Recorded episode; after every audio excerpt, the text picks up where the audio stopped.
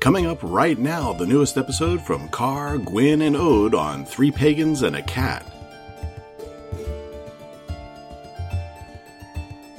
Hi, welcome to the interview series with Three Pagans and a Cat. And I'm Carr, You may call me Ode. Very neat. My name is Gwen. and our guest today is Ken Day. We are very happy to have you here. I am very happy to be here with you. So, would you do me a favor and just kind of let people know who you are, where you came from, How you got on this path? how, how, yeah, how you got where you're at? path is. They're Yeah. going to be going, what are we talking about? God, where to start? Where to start? you know, it's always interesting when someone asks that question. It's like, mm-hmm. okay, where to begin? and and right now, I'm in the process of writing yet another book. Mm-hmm. Oh, It's cool. not a book about shamanism. Oh, interesting. As some people re- realize who have known me for more than a few years, I teach shamanism, but for years, like 30 years, I also taught something called Shea. And Shea is more like a spiritual tradition that had smatterings of like ritual magic and things like that. Okay.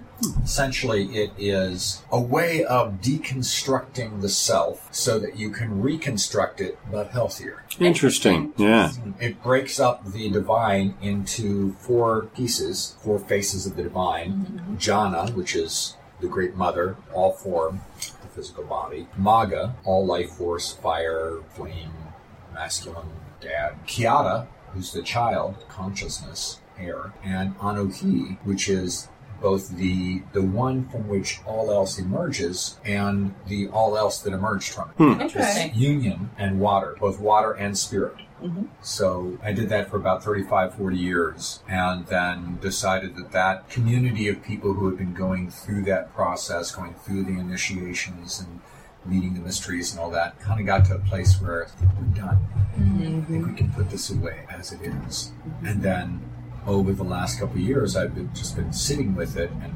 letting myself go back to those initial transmissions and re-evaluate it and see how do I actually want to present this? Because when I first put it out there, it was very limited. and I kept it very close to my chest. You know, I, mm-hmm. I felt very responsible. I was like a newborn child. You know, I was going to let it go out and play with just anybody. so, for, so literally, 35 years, I mentored people directly. Mm-hmm. I initiated them, and there was only one other initiator, and maybe 15 other mentors who mm-hmm. Okay. trained with me or trained with one of my students. Okay. And that just came to the point where it's like, okay, we're, we're done. Time to put this away and we'll revisit it later on. So now I'm at the point where, okay, I think I'm ready to do this. The spirits are poking at me. I'm already working on another book on shamanism. But to answer your question,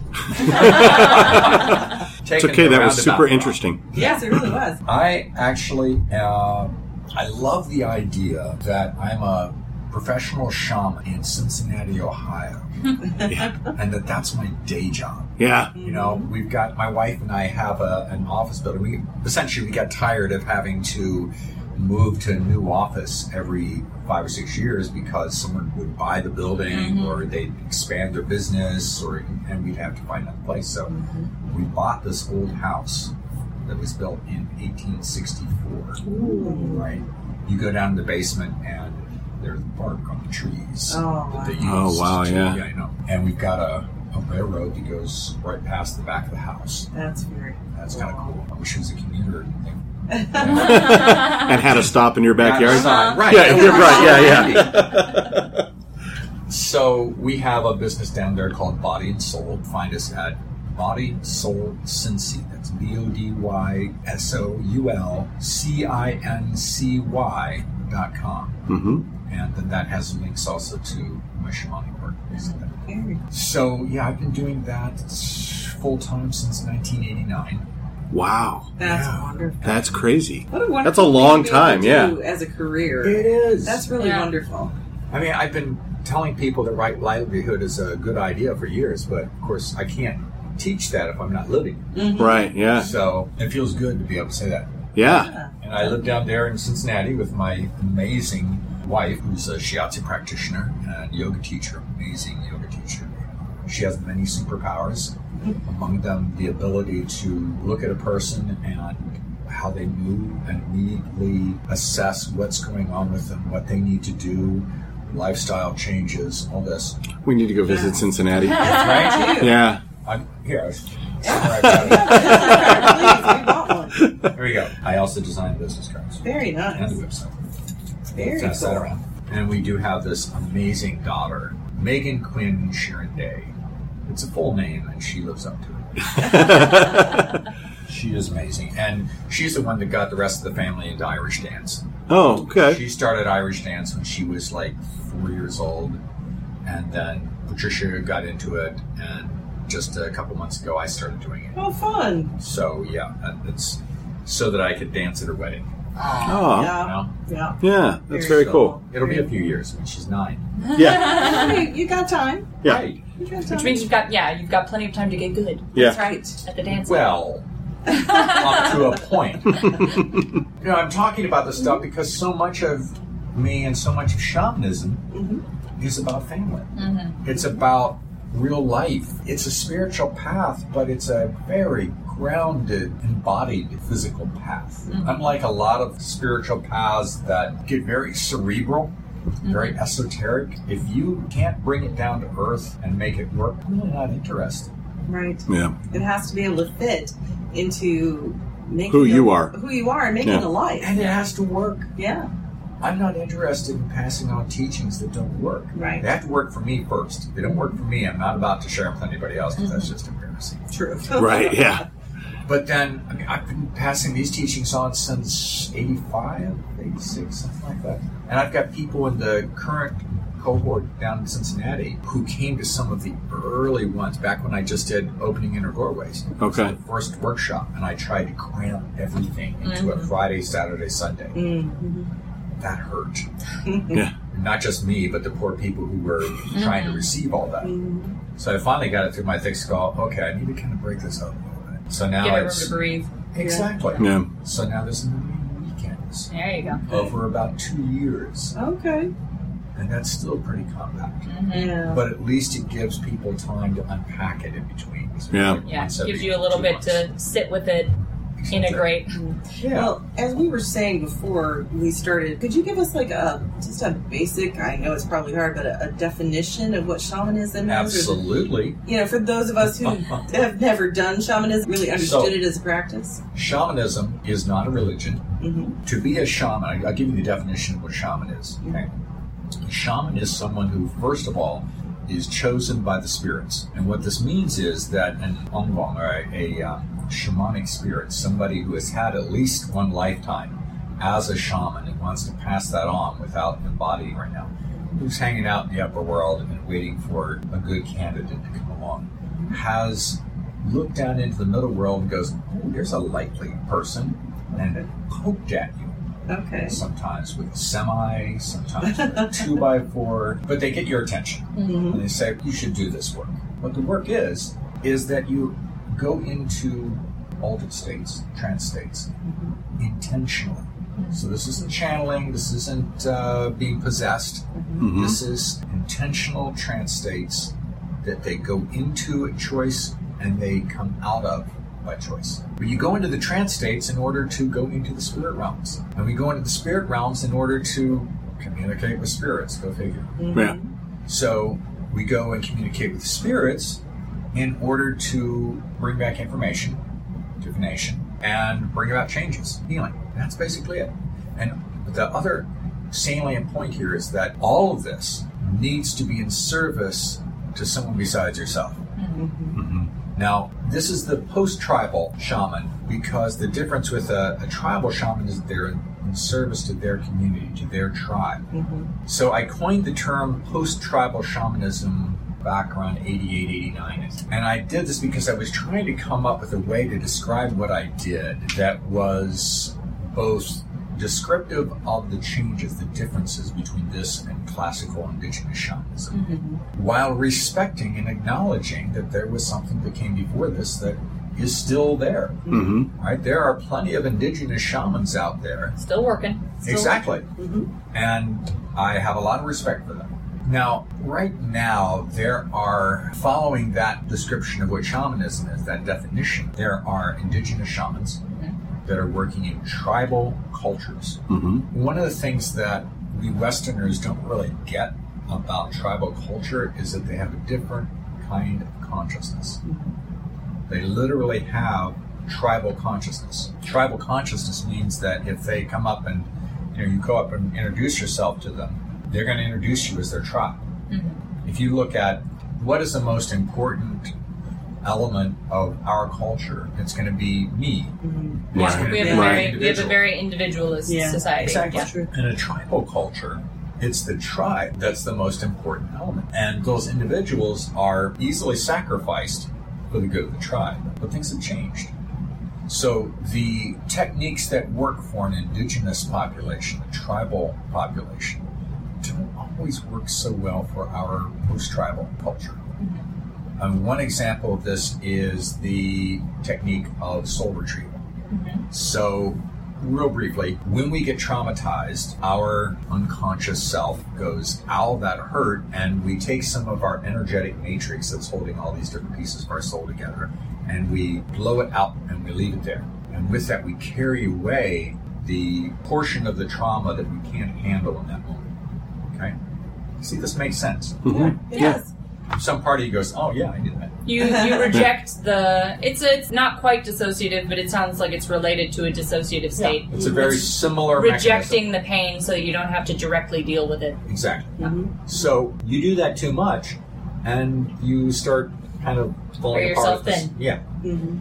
And so in a tribal culture, the shaman most likely will go and journey for the client. Go back, get that lost stuff, bring it and put it into the client. What I do with my clients is I bring them into shamanic body and have them journey with me back to the place of the trauma and have them Retrieve reabsorb that, retrieve it themselves, and help them reintegrate so that it's them again. So then instead of them leaving my office going, oh wow, Ken really fixed me, Mm-hmm. you know, it's, oh wow, I really did that. I feel really strong and powerful. Empowered. Yeah. Exactly. That's the very word. Mm-hmm. So that's the kind of difference. That's what I mean by post tribal. Right. Mm-hmm. So would you say that's a, a trust issue? Like in a tribe, the individuals in the tribe know and trust that the shaman is responsible for interacting with the spirit world for them. That's that person's role. Right? in post-tribal society, you don't necessarily have that ongoing lifetime relationship with the shaman. Or anyone else. Or- Yeah, or, or really anyone, maybe even in your family. Right. You don't necessarily, even if you encounter a professional shaman like yourself, right? Right. I haven't known you my whole life the way I would know a shaman from my own tribe my whole life. Right.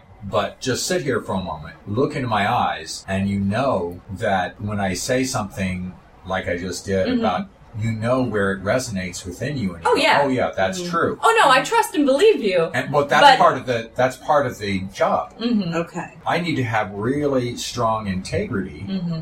and that means that inevitably I will screw up. I have done, okay? But I need to own that, and I need to be in a process of constantly healing my own wounds. And in a way, it's that Physician very heal thyself. Exactly. Well, they call the shaman the wounded healer Mm-hmm. because you know once again going back to the spirit ally getting your attention that's usually very traumatic it certainly was in my case so i'm still healing wounds all the way back to my childhood but that very process of healing sets up a particular resonance that then engenders that it's like um, you take two tuning forks strike one and then start moving them together and this one starts vibrating hmm so it sets up that resonance that then brings up that healing resonance in a client Yeah, that makes sense to me. Since we're talking about tribal and post-tribal shamanism, do you find that you know because there's a lot of talk today about appropriation? Do you find? I, I don't mean to open a can of worms. Do you find people like I would say giving that you there are difficulty a because of lot that? of people who assume Mm-hmm. hmm that because I'm doing shamanism that I'm You're stealing it from somewhere. Yeah. Right. Yeah.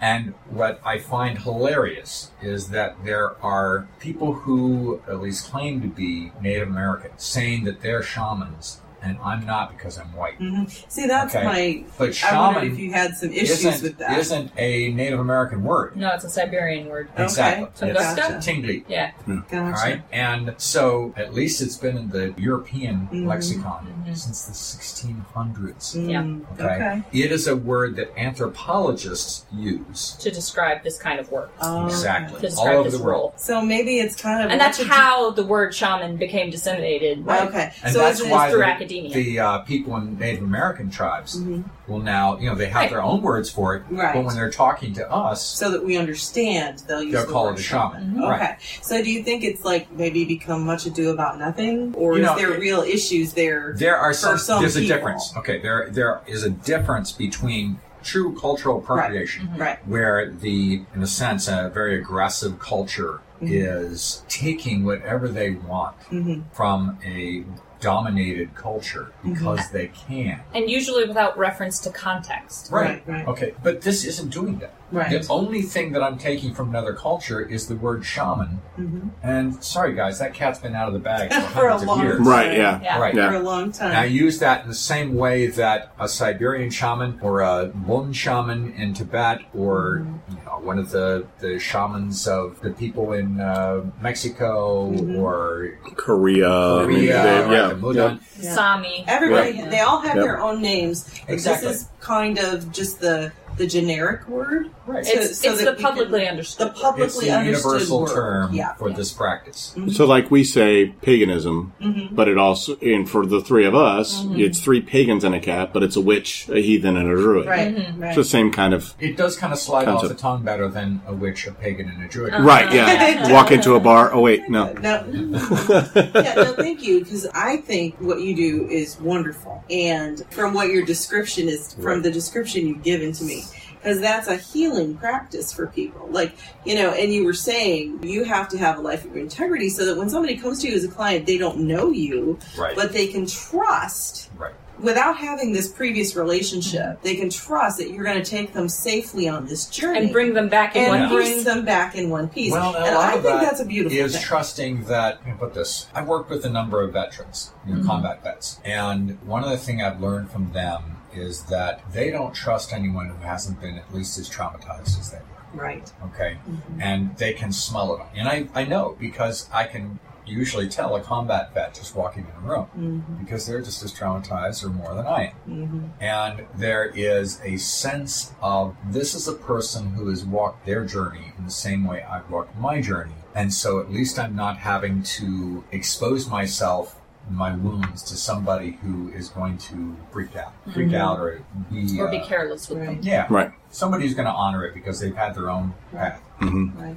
That's a, probably the biggest part of that. And it also sounds to me like somebody who is like maybe interested in exploring shamanism really needs to understand this isn't about them themselves necessarily so much as it's about what you do for others. A lot of it depends on whether or not you're chosen yeah, by because you a spirit. that. You know, Mhm. there is nothing wrong with studying shamanism if you're not chosen, just to have Just a, to learn. Just to learn to and, have the and really to enrich your own life. Because Right. part of it is that it gives you an opportunity to directly connect in Mhm. with your ancestral soul, with your celestial soul, Mhm. with your ancestors. Mhm. Be able to be more sensitive to the land spirits, the land wights, and so on. Is it something you would recommend for people, even if they're not going to follow that necessarily as a path or uh, Yes. a practice, but just to enrich themselves? What I've noticed from a lot of my students over the last 30 years or so is that many of them will take the course and then take what they learn and apply it to whatever their own spiritual practices, is Mhm. hmm and find that it's very helpful because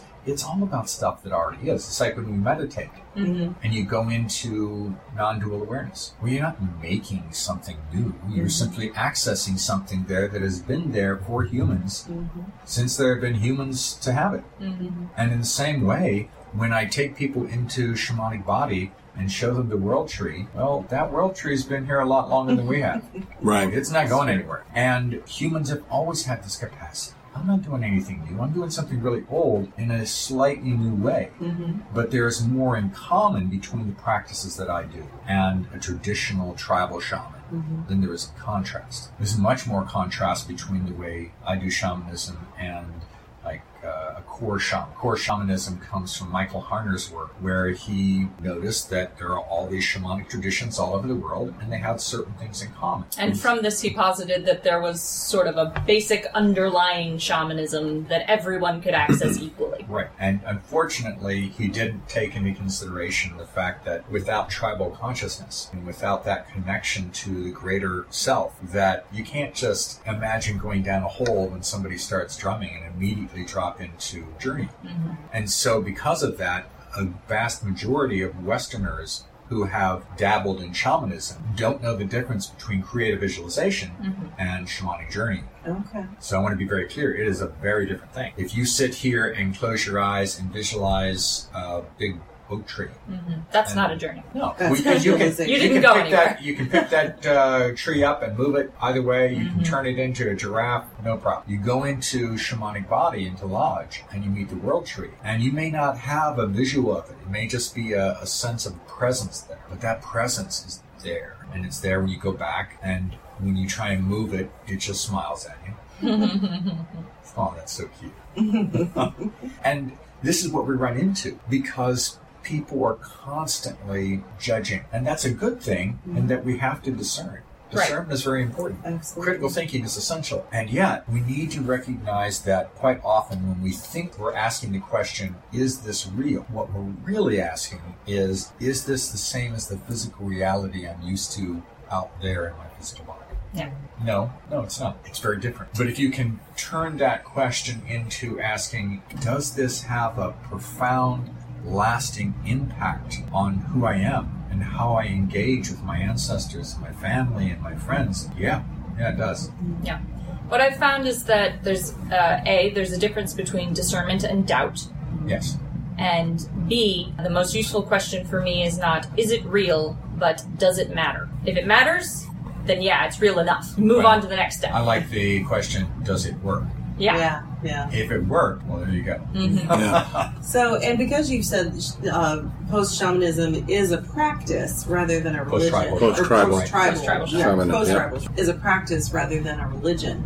That is why people can Oh, yeah. incorporate it Yeah. into whatever Syncretize their, whatever Christian uh, tradition is. shamans, Jewish shamans, Buddhist, well, Buddhism isn't a religion either, but it's kind of its own Wiccan practice. shamans. Mhm. There you go. Do you find people confuse shamanism with a religion? Oh yeah, yeah. It's, in some ways, it's presented as a religion Mm-hmm. because people assume that if it, there's a spiritual practice, it must be related to a religion. Mm-hmm. The spirituality of shamanism is animism, and people also confuse animism for shamanism. And animism is simply the belief that all things are alive. This table is alive.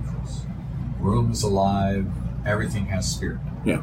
Yeah, we have two hard animists in the room and one partial I've got a animist. soft animist. I did have I did one thing I wanted to talk about. So I studied shamanism a little bit as a teenager, just in a gathering information kind of way. And one of the things I learned, or one of the things that was presented to me, was that uh, essentially you couldn't be a shaman unless you had had a near death experience. No. What they're saying is that basically that's somebody looking at shamanism from the outside in Mm-hmm. and going, oh, all these people who were called to shamanism or you know, have these near-death experiences. Well, turns out that there are other ways to be called to shamanism too that can be equally as traumatic without actually having a near-death death experience. So the important element there is not the near-death experience, It's the smack by a spirit. So what we're looking at is is situations enough situations in a row, I guess, where the call from the spirit was traumatizing in a physically damaging way. Yeah, that's But it called not doesn't- paying attention. But it doesn't have to be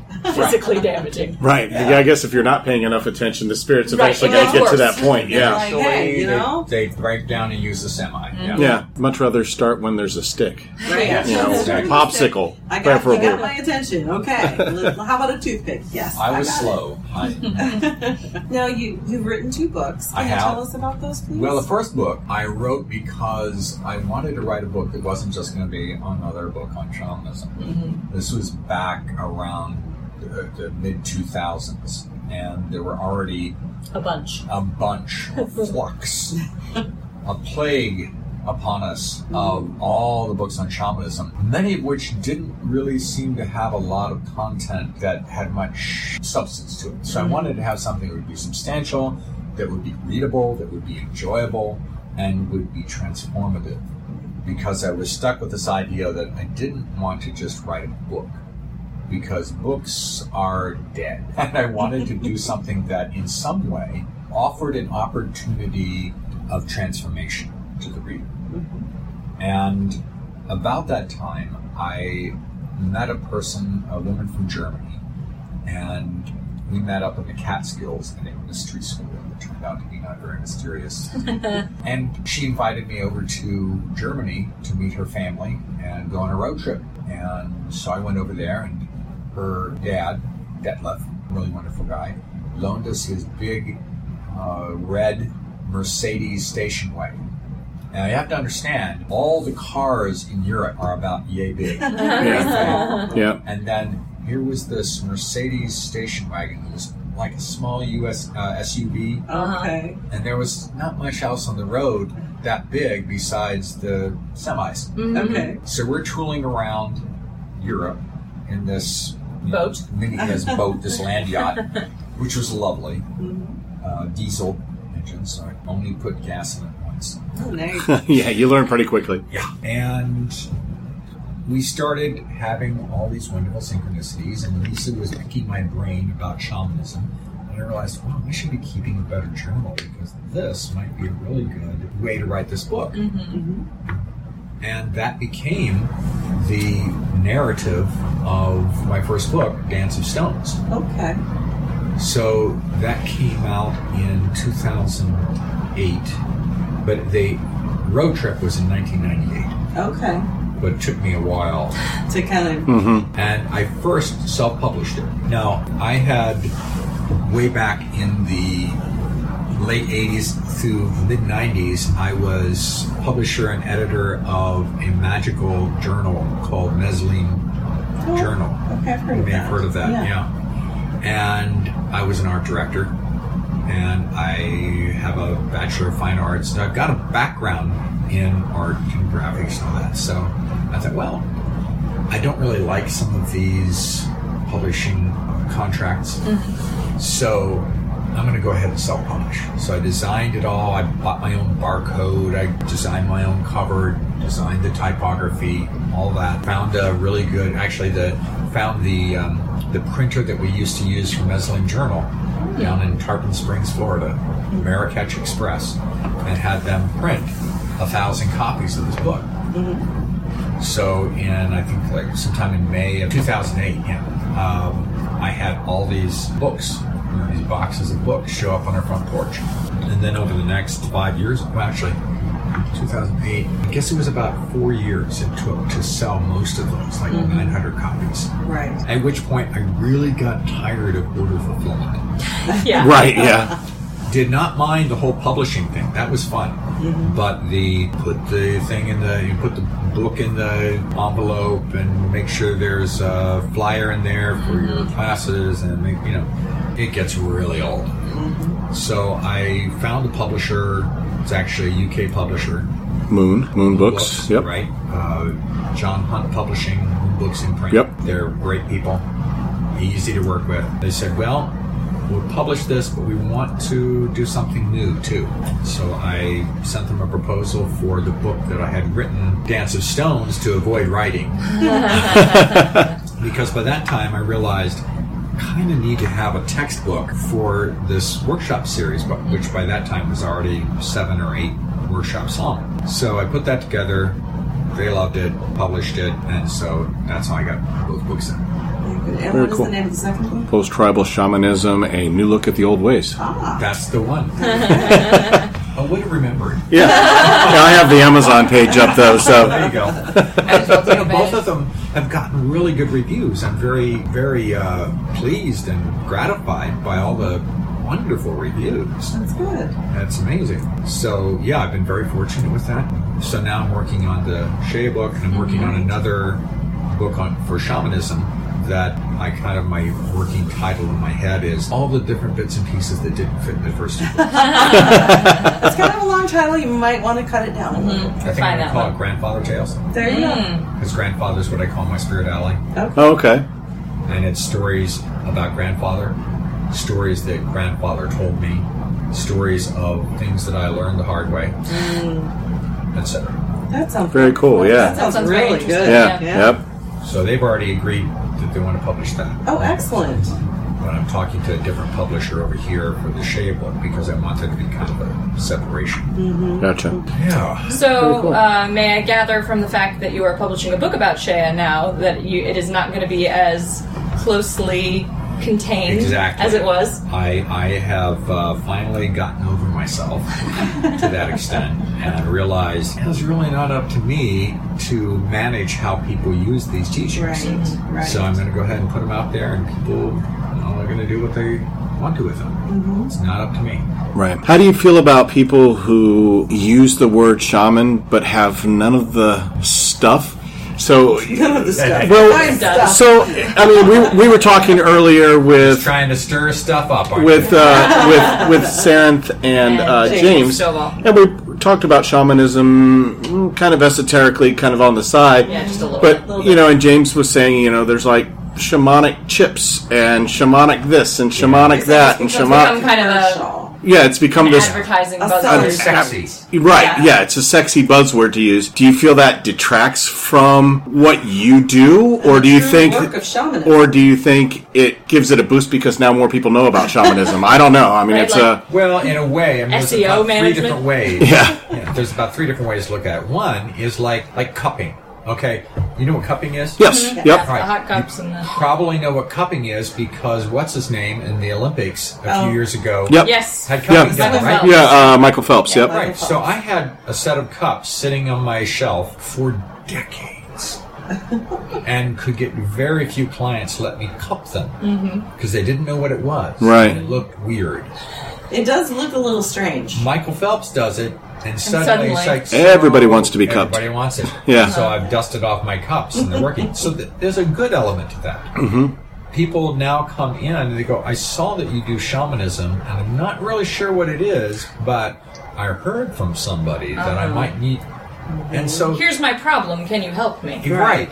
And I can say either yes or I really think you need to see a specialist about that in psychotherapy. Right. yeah, Because shamanism is not psychotherapy. right, So yes, it's it's handy in that sense that more people now when they look at my business card and go, "Oh, shaman," fewer people have their eyes glaze over and they have no idea what that means. Now, many of them think they know what it means, right, you know, but that's the other part side of it mm-hmm. is, you know, the downside is that people come to it with an idea of what it is. It's completely spurious. right. Mm-hmm. At the same time, it can be kind of aggravating, and I try not to let it get to me, that there are people out there who don't have a clue, but they had a really good mushroom trip back in the 80s, Yeah, and the spirit told them that they were a shaman.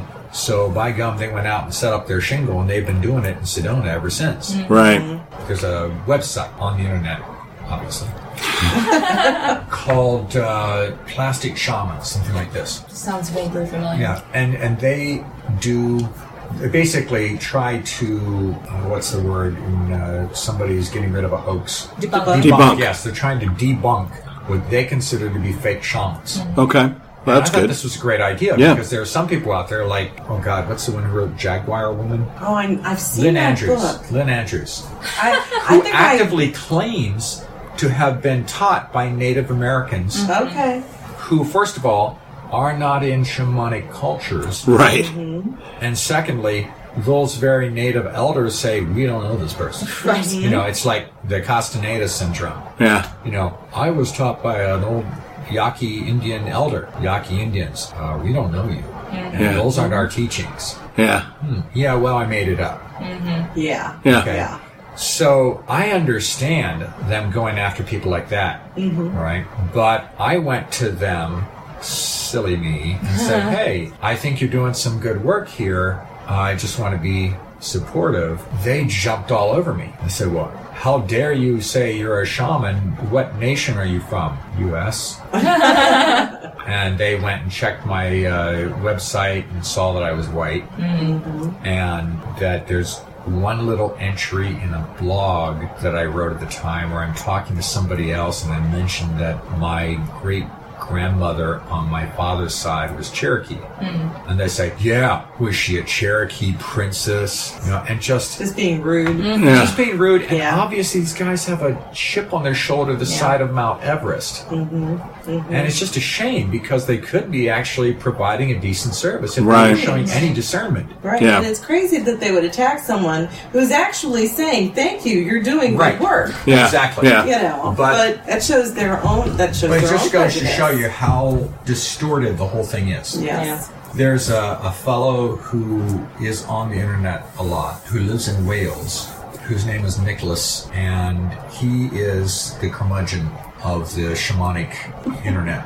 And he's a great one for saying, oh, those new age wannabes, blah, blah, blah. and he is initiated by some Siberian mm-hmm. shamans, and he's done work with Tibetan shamans, and Right. he's good Yeah. people. Right, And yeah. he also has been publishing Sacred Hoop, which is I've Yeah. heard of Sacred Hoop.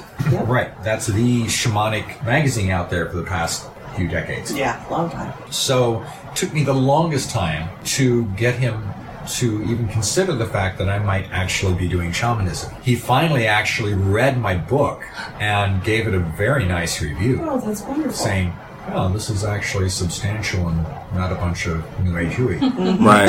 Right. It's amazing what you find out when you actually read Actually someone's work. read someone's work. But- Instead I of just think it's- making broad assumptions. yeah. I get his point though. I, when you have you know 35 people in a row mm-hmm. come and say mm-hmm. I'm a shaman and they don't even have a clue what it is, Right. Right. Yeah. You develop sort of an you expect number rejection. 36 yeah. to also be that. Mm-hmm. Yeah. I think that's why, to be honest, um, you know, I I started in, in Wicca back in 2000, 1999, 2000. You know, I went to some pagan pride days and I went to some uh, events like this. I don't know if shamanism, for some reason, was think some books were coming out, and I remember thinking that everybody and their brother was saying they were a shaman, and it felt Yes. false to me, and so that's why I It was, was like, trendy for it was. Right. trendy, and so I guess so. I think I- it's probably becoming trendy again. Yeah. yeah, and so I guess that's why I felt like the people that I came that I came across who were saying, "Oh, I'm a shaman, I'm a shaman." i'm like, "Here's a shaman, he's a shaman, she's Right. a shaman, she too." You know, wouldn't you like to be a shaman too? I just for that honestly for that reason, I never wanted to find out what it was. Who can blame you? So I'm really glad to now have that dispelled and understand what shamanism truly is. So Right. thank you for that uh, because I feel like I've been kind of judging a lot of people who probably didn't deserve Oh, to be believe me, I get judged because of their shenanigans as well. Yeah, you get the blowback. yeah, Right. yeah, and I don't, I can't blame people. right. See, look, I booked a good interview. You you Well done, sir. Well done.